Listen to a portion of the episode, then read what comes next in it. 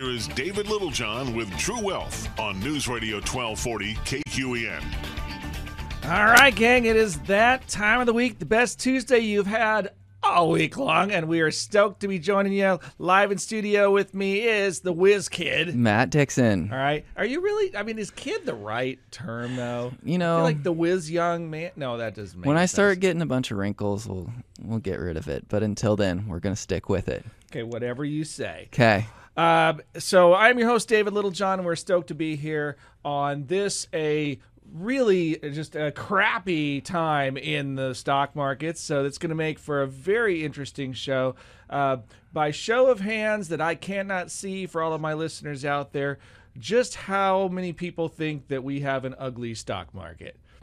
And if your hand is not raised, then I'm like, please call the office because we need encouragement. Indeed. I mean, it is just an ugly world out there. Uh, we are officially We're in bear market. bear markets, right? And so not B A R E, right? B E A R. Hmm. Exactly. Bear market. You mean like summer where you could take your like short sleeves and stuff? No, no. I mean like 20% down from the peak levels of this market. Uh, now, I do think it's ridiculous when people say things like, oh, well, we have a market crash. Like, I don't even know how to define crash because that Yeah. just sounds What's that look like? inflammatory, right? But eh, we do have like a market mess. And so that's the part where I'm like, all right, well, big old market mess. And what does that mean? Um, it means there could be more downside, is I think what it means. Oh yeah. And many so it's it's hard to poll people on the radio here when we talk about well, what might we uh, do? You know, what do we think, or what do you guys want to hear about? But I will tell you that there's a general underlying theme to this that we're going to spend a little time unpacking today. Okay. Like, why do you think the markets are down so much, Matt? I mean, I think a lot of it has to do with inflation. Yeah. I mean, the Fed is over there scratching its head, raising rates, and we're expected for another big rate hike. They're trying to get it under control, but I mean, I think the last report was 8.3, however they measure that. Eight Um, point six oh, is for it higher now? CPI, I believe. Okay. Um, you know, there are lots of different ways that this gets measured, but yeah, so far we're at uh, 8.6 is the the the most recent that I've seen, um, and that is from the Department of Labor, published on June 10th. So I guess it was uh, previously it had been 8.3, but now 8.6 is the average for the last 12 months, so it's up from 8.3. the gas prices that's not helping the supply chains that's not helping we've had a few things that have been really driving it i feel like Yeah, and we can. So we're going to talk a little bit about you know what does this mean and what are what is it that the markets are looking for now. I I do think that we have this tendency to overcomplicate mm-hmm. the markets. Uh, uh, the reality is there are just so many moving parts, but uh, I I try to strip this down to what what's what really is driving the price of the markets. i mean if we want to get down to the nuts and bolts you could say that there have been a lot of people selling and Yeah. maybe not a ton of people buying Yeah, I mean, when you get down to supply and demand, Mm-hmm. that's ultimately it. So what happens is there's just not a lot of appetite for purchase right now. So there's low demand, and there's a lot of people that want out mm-hmm. because of fear primarily, and so that is a high supply. right Okay, so in high supply, low demand, prices fall. i guess the silver lining is the closer you know to the bottom of this wherever that is that we go there's going to be more and more buyers Well, right. And so there are lots of different ways to frame this. Let's talk about a few of them here. But but before we do that, I mean, let's just let's ask ourselves, you know, why are the markets down? mm-hmm. Okay. If you find yourself going through a litany of reasons, like, well, because of inflation, or because of Putin, or because of Ukraine, or because Right. of this, or because of that, then I will say, okay, all of those are reasonable thoughts to it, but you're overcomplicating it Mm-hmm. you're actually trying to give me the reason that everybody has in common.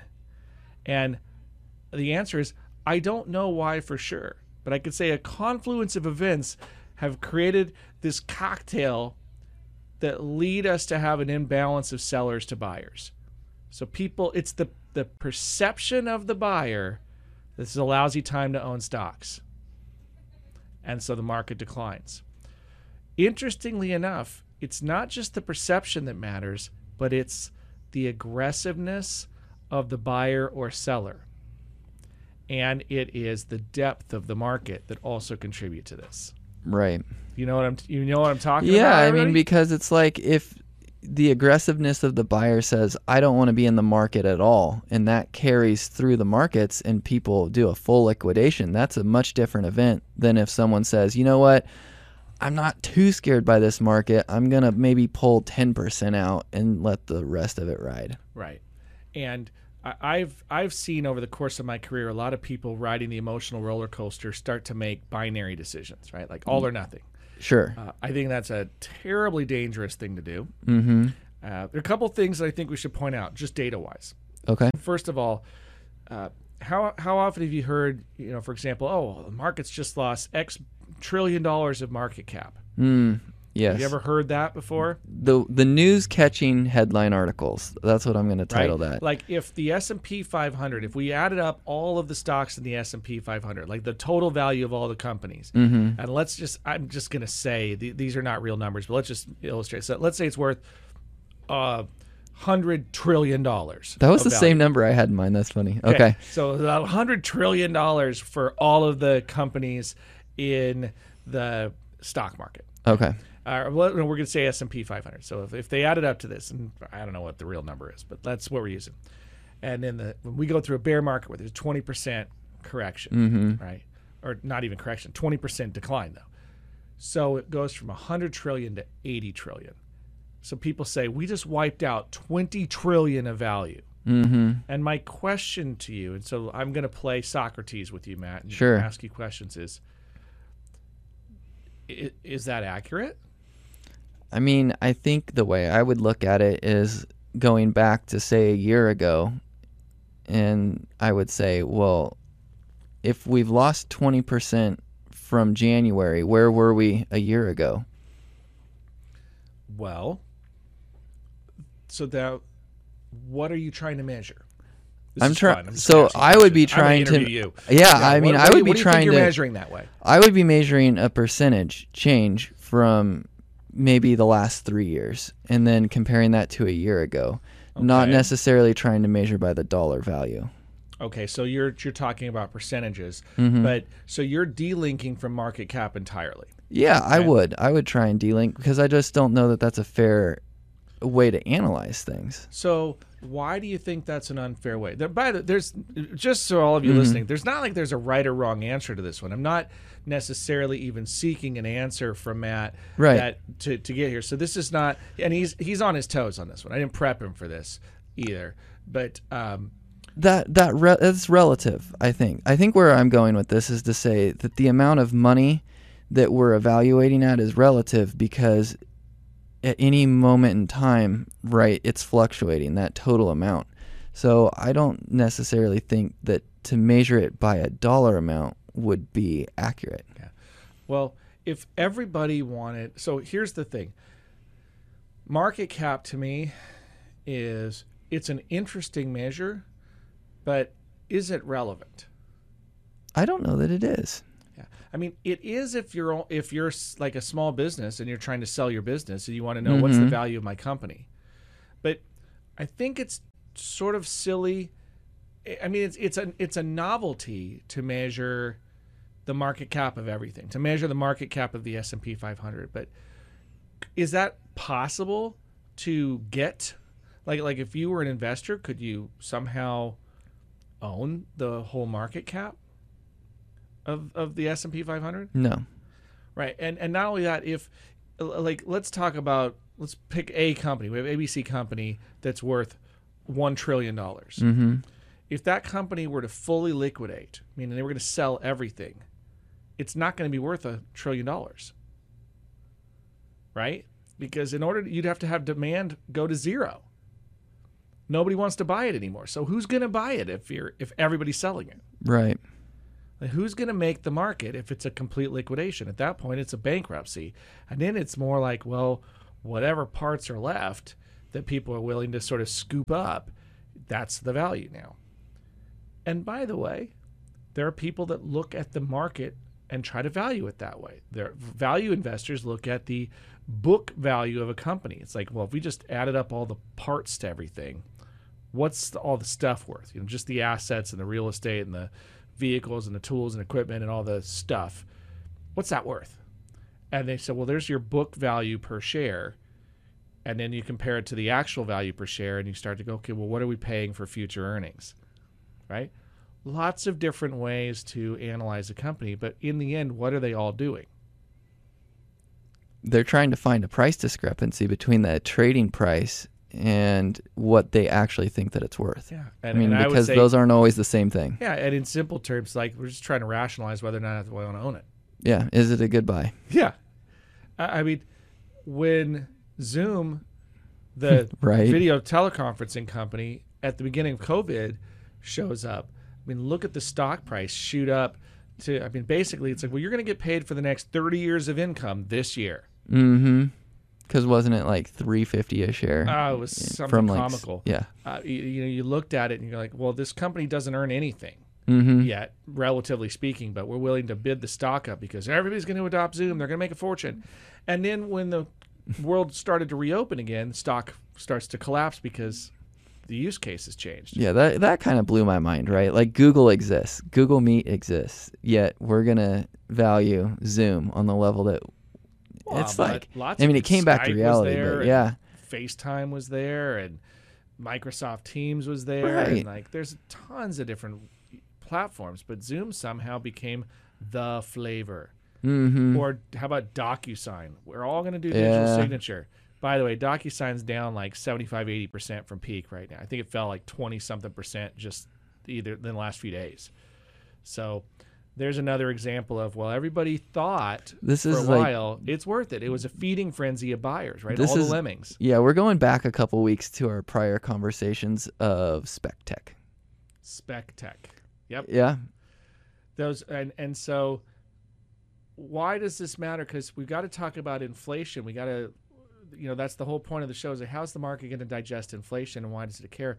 So what inflation is going to do is it's going to influence buyers and sellers. It's going to change their opinions of the market. mm-hmm. Okay. The question is how and what does that mean for us as investors? And uh, and what I'm telling you is there's really not a right or wrong answer. There's going to be a bunch of theoretical answers, and then we have to parse out which one makes the most sense for us as investors, or what do we think is the major theme that the market's going to pick up on, and can we try to get in the center of that trend? Are we gonna theorize on that later? in totally the going to theorize on that. Oh that. man, that's Right? gonna be fun. But they're going to make us take an evil profit break Okay. first, so I think we got to do that. So, all right, there's the music. That's what it means. So stick around, and uh, when we come back, we're going to talk more. Uh, what does inflation mean for you? All right, that and more. But first, these very important profit messages. So this is Dave Littlejohn, And Matt Dixon. and you got True Wealth on News Radio 93.9 FM and 1240 KQEN.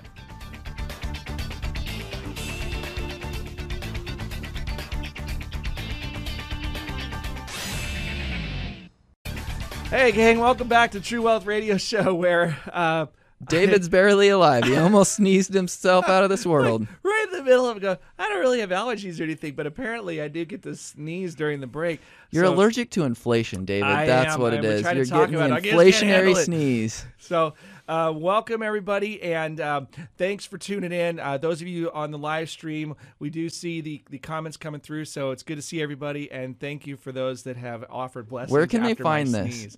Um, it's currently live on both Facebook and YouTube. So just go to Littlejohn Financial on YouTube Yeah, and click you- on the live It's, videos. it's streaming on my personal Facebook page, our business page, and then on YouTube as well. So, what I want to talk about now, here's the next segment. Let's get into the goods here. There are a lot of different ways that inflation gets measured. And the reason we wanted to talk about this is uh, when our investment committee got together this morning, one of the things we talked about is what's the major themes going on in the market? And inflation was kind of the takeaway. The first one was darn gas prices are high, mm-hmm. right? And they are. In fact, here's my question to all of you listening Has your behavior changed because of gas prices?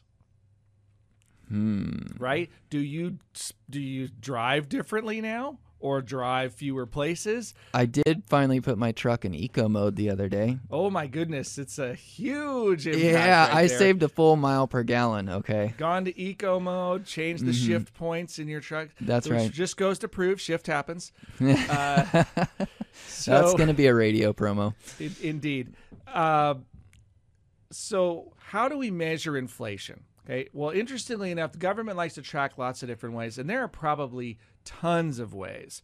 But we want to talk about inflation, and because this is it's very very relative, and, and we're going to talk about this, and we're going to talk a little bit about the yield curve. Okay, inflation and yield curve, because I think investors, if if you get a better handle on some of these moving parts, it'll give you a sense of the themes that are really driving what's going on here. Like it, it's it to a certain extent, it explains why the markets are behaving like they are, but hopefully it will also give you a, a little bit of a grounding in like, well, what does this mean and what ought I do? Okay, and you have to frame that as careful because we don't offer investment advice on specific investments, but strategically, I think there's some things that you need to consider. So first, Matt, how do we measure inflation? Like, where'd the 8.6 figure come from? Well, I know one well, I guess, and that's CPI, Right, which stands for Consumer Price Index. okay. So what? First of all, do you know what governance, what governing body measures CPI? You know, I actually don't, so surprise me here. The Bureau of Labor Statistics. Okay. Okay, and and this is not super important. It's just interesting to know because there's more than one government agency that tracks inflation. What's Okay. the other? So the other one is uh, the look. So the the Bureau of Economic Analysis is one of them, and then also, and this is interesting, the diff- there's the Federal Reserve the Fed system has, their different own measures. right? So like there's the St. Louis Fed or the Chicago Fed or there's the uh, Atlanta Fed and so the New York Fed. There's these Is- different federal reserves and they all have their different research bodies. Is there much of a discrepancy in their numbers? That's what I'm kind of curious Not about. Not necessarily, Okay. right? Uh, but So they're all kind of on the same page, relatively. not no not also not necessarily. It depends. Oh. They measure different parts for different reasons. Gotcha. Right? So as an example. Um, So there's not a ton of redundancy where they're measuring the same thing. They're looking I in they're I- looking in different There's ways. There's just not agreement, right? So, Okay. um, as as an example, uh, personal consumption expenditures is different than CPI, Consumer Price Index, right? That's PCE versus CPI, and so PCE gets measured by the Bureau of Economic Analysis, where CPI gets uh, measured by the Bureau of Labor Statistics. Labor Statistics, right? So there's there's going to be these different versions of what is being measured.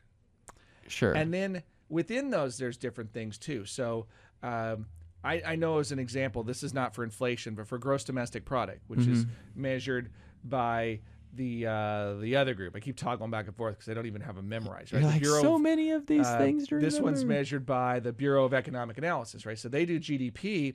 Well, the sh- the Atlanta Fed has a version that they call their GDP now, which is a faster moving statistic, and they use some different underlying elements to track. So do they in the like remove a few layers? Like do they take energy out and just look at like that'd be interesting to do like a full breakdown and look into the depth oh, of like Oh, there's- how they there's- measure there's this. so many ways. Like for example, you could look at uh, the C- CPI, right, Consumer Price Index, or you could do core CPI, which removes food and energy, Mm-hmm. or then you could just look at food and energy, right? So the non-core parts Right. of CPI. Uh, there was a term I don't even remember where it came from. A, a friend of mine showed it to me called sticky CPI versus um, something else. And basically, the the sticky CPI is lower. That's the stuff that once it changes price, it tends to stay there. So like wages, right? Wages historically don't contract much. Um, you'd have to go through a pretty significant contraction period in the economy. So you go through a, a recession. Okay, and uh, if, if you don't know, raise your hands again, unless you're driving, if you know what a recession is, because we're going to quiz Matt and see if he knows what the definition of a recession is. okay.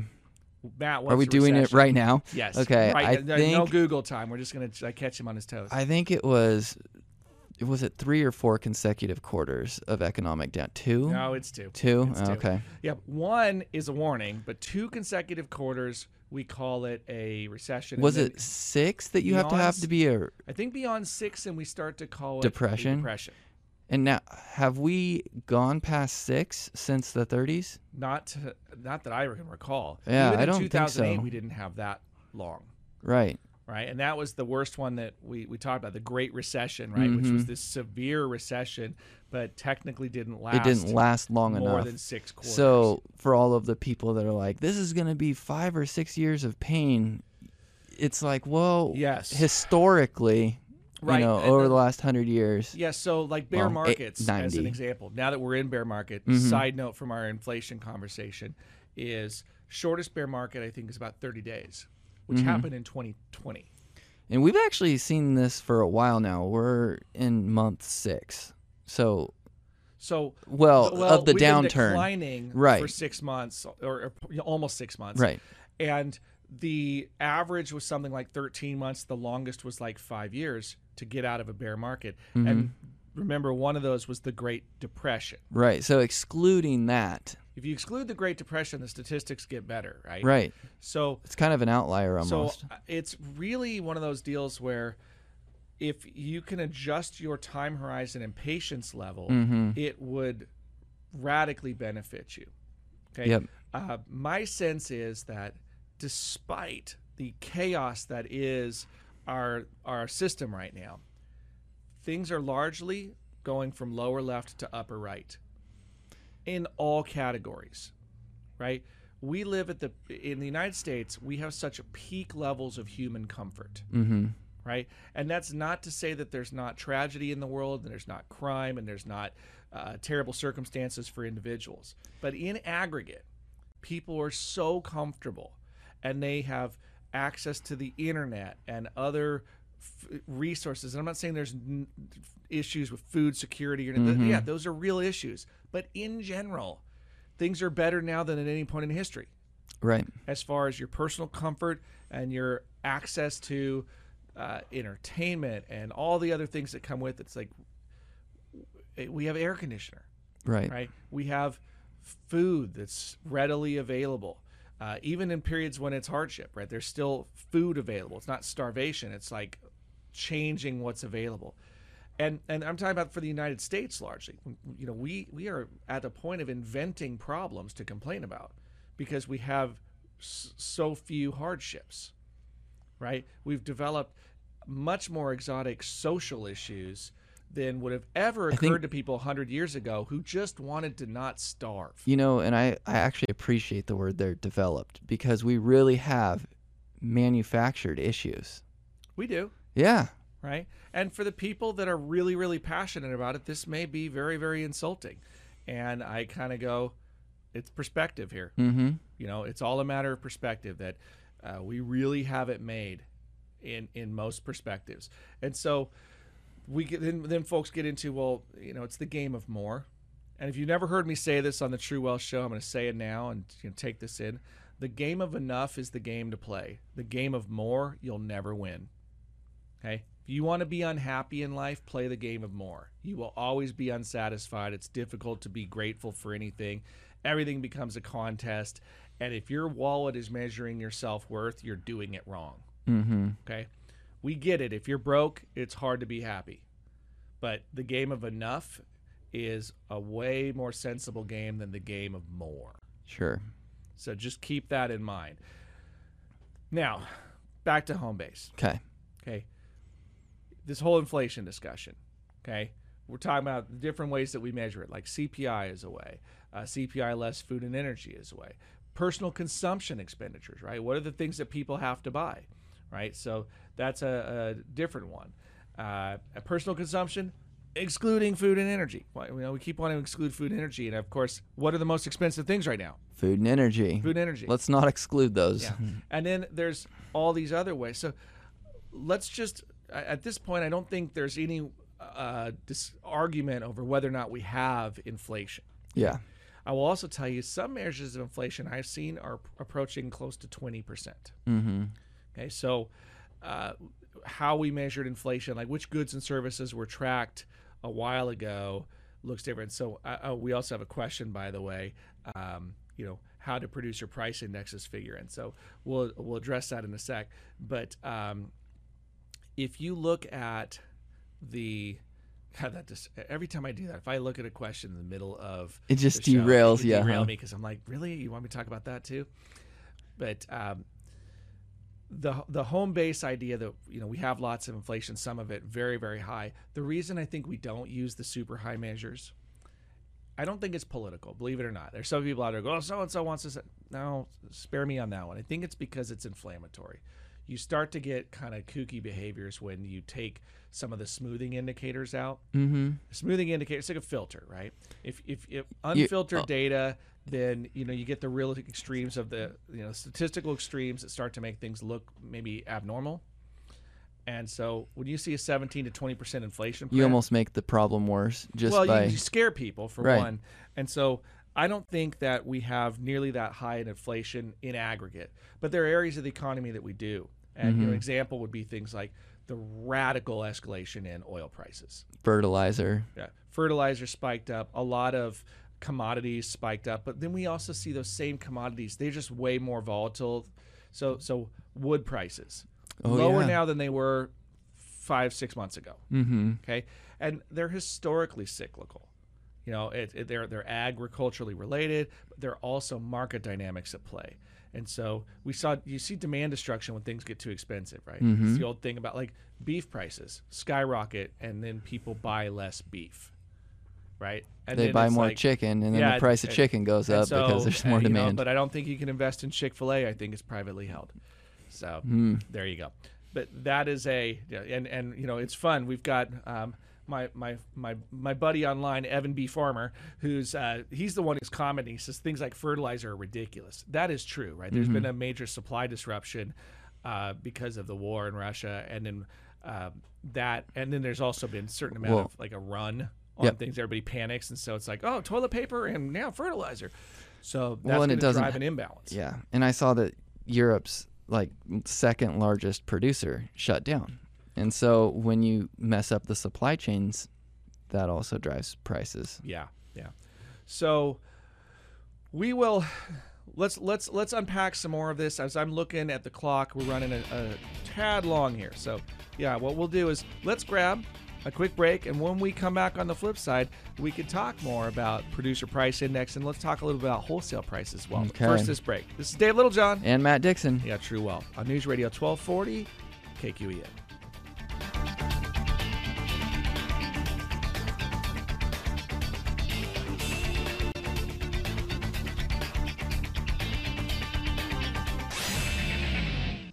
All right, gang, welcome back to the True Wealth Radio Show, where if you were just joining us, one, we are live streaming, so you can grab us on Facebook if you'd like to check us there, or YouTube, both live streaming.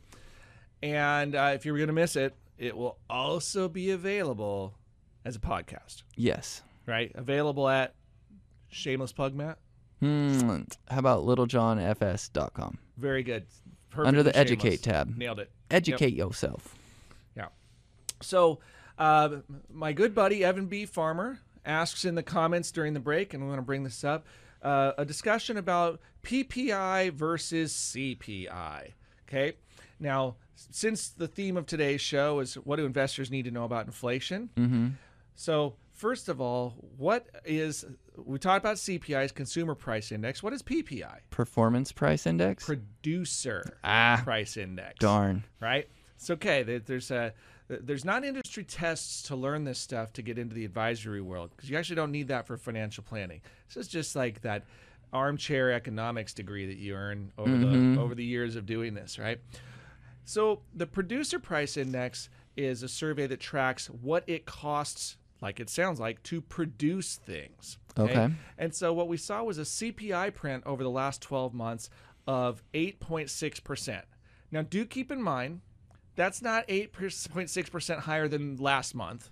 Last time we measured it was 8.3, now it's 8.6. What that is is a 12 month look back saying from 12 months ago, we're this much higher than 12 months ago. Okay. So we're seeing the trend is higher, but the interesting th- and, and but but it's not like a month over month compounding effect. Can you imagine if we were increasing at eight percent per month? Well, then our money wouldn't be worth it. By the end of the year, that we we would be hyperinflation. Right? Yeah. We would legitimately be at a point where it's like, well, gosh, in a, in a year, it's A hundred dollars for a loaf of bread or a yeah, you're Yeah. like, well, that's just not going to work. Okay, the PPI, why that's important is it's actually been measured higher. The May print for PPI, if I am if my data source is correct, was 10.8 percent. And the question would be, why is the PPI higher than the CPI? Maybe because companies haven't started to fully price in the cost of production yet. Right. They're just making less money. It's basically coming out of the margin of producers. Sure. They're Right. they're the ones that are kind of absorbing part Yeah. of the blow. Yeah, So, so- it's getting passed on to the consumer, but it's also dinging the people that are manufacturing and right. It's producing. it's it's, a, it's affecting margins. Now this is important to the stock market. Okay? because earnings will shrink. in theory, yes. If it's Mm-hmm. coming out of profit margins, unless your profits in general are increasing, Mm-hmm. right? Because it's not just the, the profit margin that matters to analysts, but the total profits, right? Hey, we we you're a billion, you know, multi-billion dollar company, and your profits were 100 million a year, and that's a 10% margin. Next year, your profits are 150 million per year, but it's a 9% margin. Okay, mm-hmm. well, you made more money but as a percentage of the total, you were you had less total efficiency, but you made more money, right? So it cost more, but you made more. Okay, so you, that's your margins may be shrinking, but your total profits are improving. Okay, well the the issue with PPI is it's suggesting that the the cost is going up, but if it's going up faster than CPI, it also suggests that the producers are potentially taking the haircut. So they're taking one for the team before the consumer and- feels it. Right, and that can only go on so long before prices have to raise, and then we see more inflation. Well, that or it would suggest that more inflation will likely appear on the tape, as we say, right? It mm-hmm. would show up in the future numbers that there's still more inflation to watch out for. So that would be one of the economic uh, theories that you'd propose, or, or, you know, the economic outcome of this is well, if you've got these numbers that are disconnected, either with inflation coming down with higher rates, then the C, the, the PPI should start to decline, or CPI is going to continue to be pushed higher. This also, incidentally, is why the Federal Reserve is painted into such a corner Sure. right? Because and and what that means is like, do they have an option about raising rates or not? And and one might argue, well, sure they. I mean, you could have just make the wrong decision and not raise rates, but uh, the the market is now expecting three quarters of a percent rate hike uh, tomorrow. That, Oh, that- is it it's- tomorrow it's- now? Yeah. Yeah, the- well, Wednesday, right? So today's Tuesday. So Yeah, they're okay. meeting today and tomorrow, and they're expecting a the the day it to be released tomorrow afternoon. So when that ha- tomorrow afternoon Eastern time, right? And so when that occurs, then we would say we- we're the market's now handicapping as if we were we were expecting 50 basis points, right? Remember, base 100 basis points equals one percent. Yep. So 50 basis points is a half a percent. And now the markets are handicapping or starting to price in the expectation of 75 basis points because these data points are not coming down, right? Federal Reserve started raising interest rates. They expected to see CPI begin to decline. It continued to go higher. So the markets have kind of panicked. You're you're now and and and can you see how the data fits together now? Like mm-hmm. wait a second if PPI is higher than CPI and CPI is still going higher, that means potential profit crisis for more companies in the market. We better discount future values and the price goes down. Mm-hmm. Okay. Now, all of this to say it's still just a game of who's going to rationalize what price they're willing to pay. And how much of it's already priced in? How much is the market reading into this? Exactly. Did, did they already bake that into the cake and now they're saying like, well, if the Fed comes out with only 50 basis points and we thought it was going to be 75 basis points, woohoo, that means Not it's that, good. not that you can predict this, but how much of it do you think is already priced in? If you like, if you just had to guess, what's your gut tell you? Oh, so this is the old theory of efficiency, right? Mm-hmm. The efficient market hypothesis would would posit that 100% is priced in. Mm-hmm. But what we're pricing in, what you're, I think the real question is not what's priced in, but what unknowns may yet occur, and how might you price in the probabilities of those Mm-hmm. Right. unknowns? Right. And because I don't know them, I can't you can't really answer the it. question. Yeah. So all I can do is take an educated guess. That's right? kind of where I'm leaning with And- this. well, it's like we just don't know how much of it's priced in. I, but I'm willing to do dumb things like uh, take educated guesses on the air. Oh, okay. I'm, I'm crazy, right?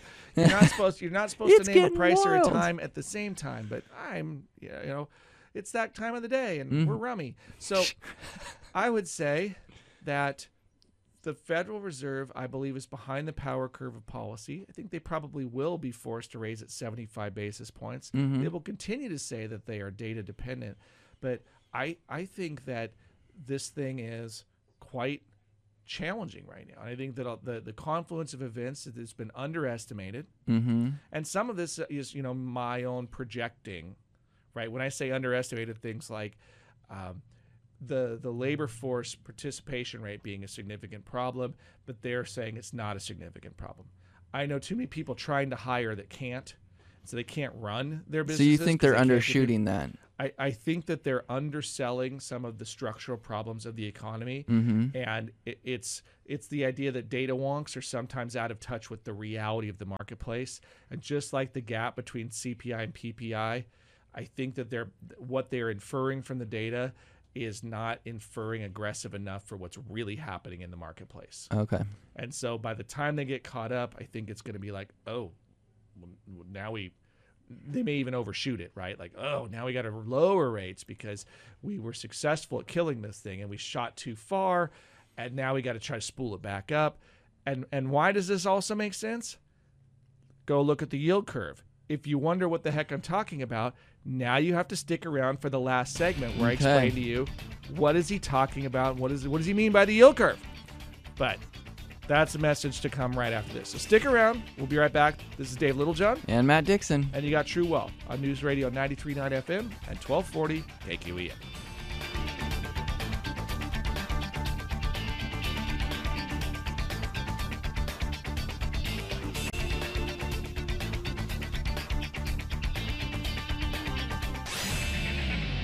Walk me through it. I want to see these visions, okay? Yeah. All right. David's welcome- gonna give us welcome visions. Welcome back to the home stretch of the True Wealth Show. it's about to get wonky. I I- and I'm not even sure if it is, but uh, thanks for tuning in, everybody. And if you're just joining us, you can grab the podcast. We've also got a live stream going on at uh, Littlejohn's F- like Littlejohn Facebook page, my personal Facebook page. It's also on the YouTube, so we're all there. And I promised at the break we'd talk yield curve. Mm-hmm. Okay, because the yield curve is telling us some interesting things. We've talked about inflation. Right. Uh, we've talked about the gap between CPI and PPI, right? Mm-hmm. Remember, consumer price index, which says, hey, inflation's at 8.6%, and then the producer price index is at 10.8, which suggests that producers are eating it on this one right now. Right? Yeah. They're, they're, they're actually getting hurt more than the consumer. They're, so their prices are going up even faster. Uh, either that or because of their prices going up so much, they're passing a lot more on, and it's fueling the inflation feedback loop, right? Co- Their products cost more, so it costs more for the consumer, which drives up inflation, which drives up their cost more. So we got this uh, inflationary spiral. So the Fed, the Federal Reserve is like, we got to do something about inflation. What are we going to do, right? They start raising interest rates. And remember what's really happening. Under the hood, when interest rates rise, you know what we're being told as investors? That to borrow money, you're going to have to give a better rate. Well, yeah, no, the person borrowing is going to have to pay more, Mhm. right? So if you're out there buying bonds, remember you're making a loan when you buy a bond. Yeah. I know that's backwards of what, but but if if I buy a bond, I'm making a loan. I'm buying a loan, right? If I buy a government bond, I'm loaning my money to the government. They're going to pay me interest, and then at the end of the time period, they're going to give me back my money in a balloon payment. Right. So that's what a bond is. Well, So long term rates should be higher than short term rates. You would think. historically, long term should be lo- the longer you tie up your money, the greater at risk it should be. But lately, things have That's changed. That's not the case. We have an inverted yield curve. This is a big dog whistle in the economic world because historically speaking, when that occurs, it signals a recession, and it's been a very effective signal that an, that a recession is on the time on the, on the horizon. Mm-hmm. Okay, but where's the Fed stuck on this one, right? And and if you think about borrowers, right? If you're going to make a loan, I don't want to make a loan and get paid back with less than I lent out. But in an inflationary environment, you're effectively saying, "Oh, sure, I'll, I'll lock my money up for 10 years, get paid 3%, and inflation's running at 8%." And just no one's gonna do it. Yeah, who why would you do that? That's like a well, someone's gonna do it, but Well, the only reason it's not be people do it popular. is because they need to hedge other things. sure. So they need a security blanket, if you will, so they can do this to hedge something else. They And- need someplace just to place the money. Right. And so Yeah. you'll you'll see that when you need to, you know, offset a, a corresponding item and so they're balancing each other out so that you Mm-hmm. can be neutral. But largely you're not going to see people do that. Right? So you're going to see bond prices fall until interest rates match the higher rates of the marketplace. And so it's going to cost more to borrow money. So we, that's why mortgage rates go up, for example. If rates go up, who's going to give you a low mortgage rate when they have to make up for inflation? Mm-hmm. Okay, this is pricing risk. It's part of the story here. Okay, so if rates are going up and short-term rates are high and long-term rates are low, Fed's really got themselves a conundrum here, because when they raise rates, it's what they're effectively saying is the economy is telling us it's going to slow down. They need to slow the economy down, but if they overdo it, right, then the economy slows down too fast, and they have to actually try to flatten the yield curve back out. So now they got to they got to lower rates again, and the problem is it's like moving a giant ship in the water, right? Mm-hmm. Try to turn an aircraft carrier around quickly. I was imagining someone just like burning the pancake, like, oh, they turned the stove up because it wasn't cooking, and then you end up burning it. And you, ah, turn it back down. Ah, That's a pretty good one too. Burning the pancake. yeah, The Fed is really stuck, aren't they? Because yeah. They don't know, know where to set the stove. if if yeah, and that is actually a great analogy because setting it at the right temperature to balance things, Mm-hmm. the reality is it's unlikely to happen. Right. You're going to constantly be varying the temperature of this economy in the form of interest rates. And for a while, the Fed did pretty well. I just think that when COVID hit, it was like, It threw them a curveball they just couldn't hit. well, the Fed could only do so much, right? They Mm-hmm. can manage rates to keep them low, but it's really difficult when you get the kind of stimulus that the government, the, the type of direct money printing and injection of capital into the economy, as if that wasn't going to have an effect. I got news for you people. Like, we all saw it coming. Do the most JV, not even JV, like we're talking freshman squad economist, armchair economist. Okay. Like I just read it on a headline in a Google News feed kind of economist could tell you you're going to print how much money Uh, right. and that's not going to have any issues in the economy. Like, no, nobody said it. People rationalized it. Sure. Like, well, Yeah. you know, I'm like, I want the money. I want the stimulus because the government shut it down and so I need it. But printing money doesn't actually make value occur. So going back to the Fed for a moment. So hindsight's a little 2020. The Yeah. Fed's been catching a little bit of heat because people are saying, "Hey, you didn't come out swinging hard enough. You were a little bit behind the eight ball. You should have been more aggressive with these rate hikes." The, do you think that they should have been a little bit more aggressive out of the gate because, you know, we- yes. Yeah. That's my answer. And it's easy to armchair quarterback this Sure it is. fact. That's not a hard one.